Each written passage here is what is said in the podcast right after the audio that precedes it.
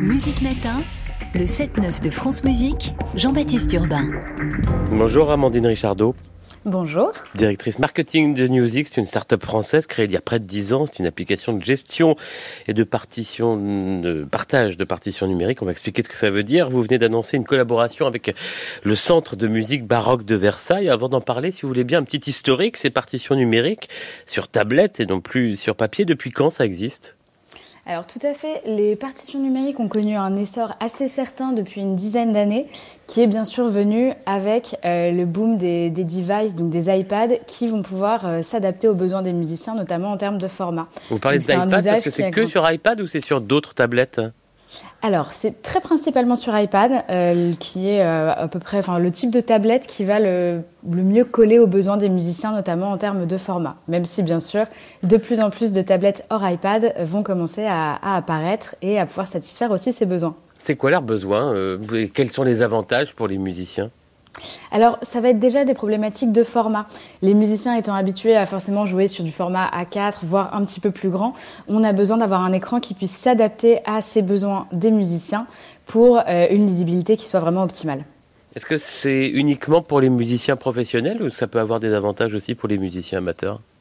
Alors, pas du tout. Euh, nous, c'est quelque chose qu'on constate euh, chez Music. On va avoir à peu près 50% de notre activité qui va être vraiment avec euh, des grands orchestres, des musiciens professionnels, mais toute une autre moitié qui va être avec des musiciens amateurs, donc qui vont se servir des partitions numériques pour pouvoir progresser au quotidien, jouer à la maison ou jouer avec leur orchestre non professionnel. C'est vraiment un usage qui va se répartir chez tout type de musiciens. Amandine Richardot, vous parlez des grands orchestres. Alors, en tout cas, en France, moi, les orchestres que je vois, c'est quand même presque uniquement des, partitions papier qu'on voit encore. J'imagine un gros marché pour vous, mais euh, c'est encore un marché à conquérir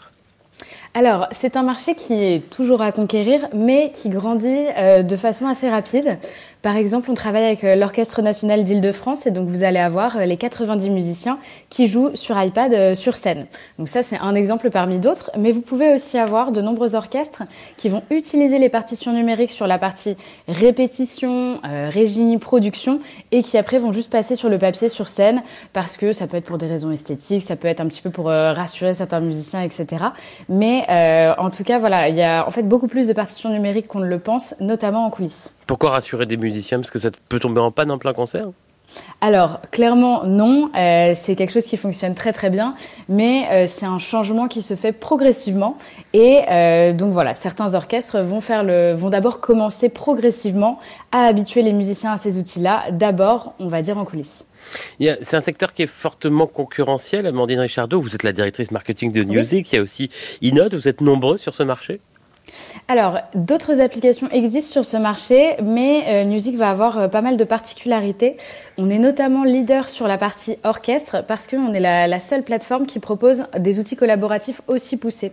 C'est-à-dire que par exemple, euh, si vous travaillez au sein d'un orchestre ou d'un groupe de musique, vous allez pouvoir collaborer en direct sur les partitions. C'est-à-dire, mettons, le chef d'orchestre va faire une annotation sur la partition, tous les musiciens vont la recevoir en temps réel. Ça permet de gagner un temps très très précieux en termes de répétition et de vraiment fluidifier la pratique musicale.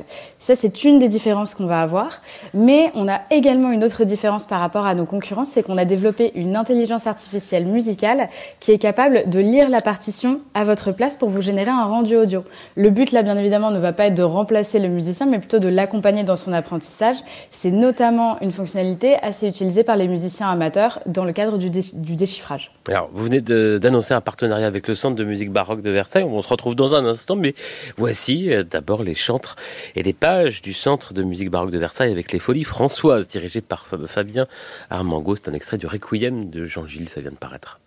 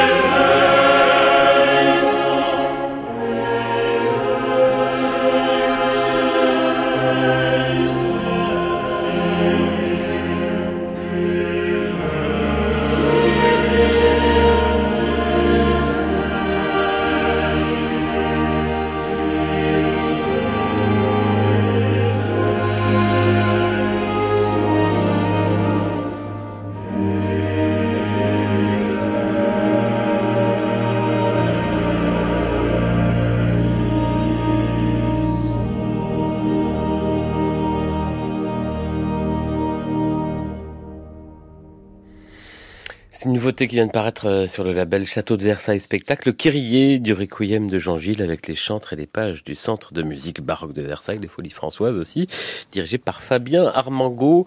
Et on est toujours en direct avec euh, Amandine Richardot, directrice marketing de Music, cette entreprise euh, plateforme de partage de partitions numériques. Après-demain, jeudi, à la Chapelle Royale de Versailles sera donnée la messe de minuit, cette fois de Marc-Antoine Charpentier, Charpentier, toujours sur les directions de Fabien Armango, avec des musiciens qui joueront sur tablette et non pas sur partition papier. Ça aussi, c'est nouveau s'agissant d'ensemble baroque ou ils sont plutôt euh, à la pointe?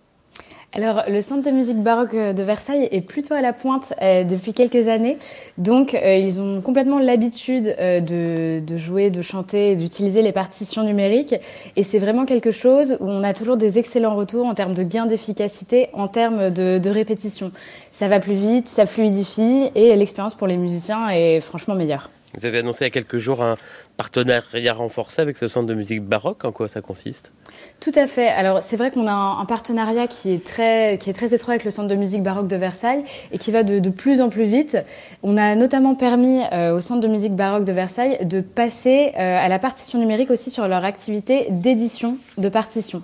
Donc il faut savoir que le Centre de musique baroque de Versailles fait à la fois donc euh, toute une partie école de musique, etc., mais également une partie, toute une partie d'édition de partitions qui à la base était uniquement sur papier.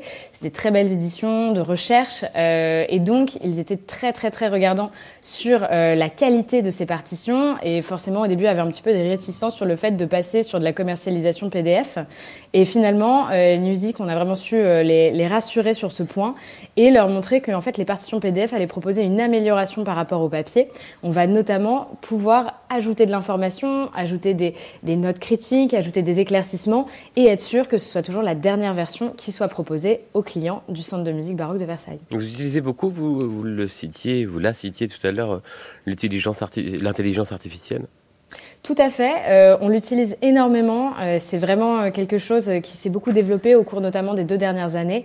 Alors c'est vraiment un usage qui va permettre un déchiffrage beaucoup plus rapide, euh, qui va permettre de, s'améliorer lorsqu'on va notamment jouer tout seul, mais ça va aussi permettre d'autres usages. Par exemple, pour des chanteurs, ça va pouvoir vous servir de, de playback pour vous entraîner à la maison, ce qui euh, va permettre un gain de temps assez significatif.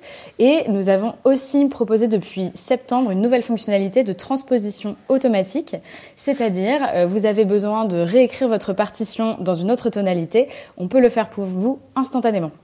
Dernière question, on parle souvent de l'impact environnemental. C'est vraiment plus écologique de lire une partition numérique euh, plutôt que sur papier?